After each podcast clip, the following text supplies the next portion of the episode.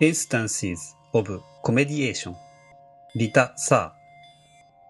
この作品 Instances of Comediation は私たちを取り巻く世界の多様性と私たちの空間的な非永続性を再現しています。5つの液晶スクリーンは水彩画から始まりアニメーションへ変化する映像である出来事を5つの違った角度から同時に捉えています。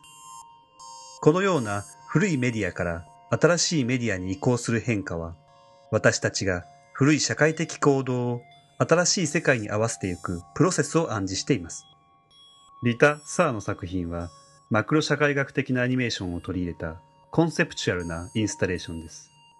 彼女の作品は少人数のグループの人間関係を通して人間の社会における行動に潜む隠れた本能的で動物のような側面を表現します。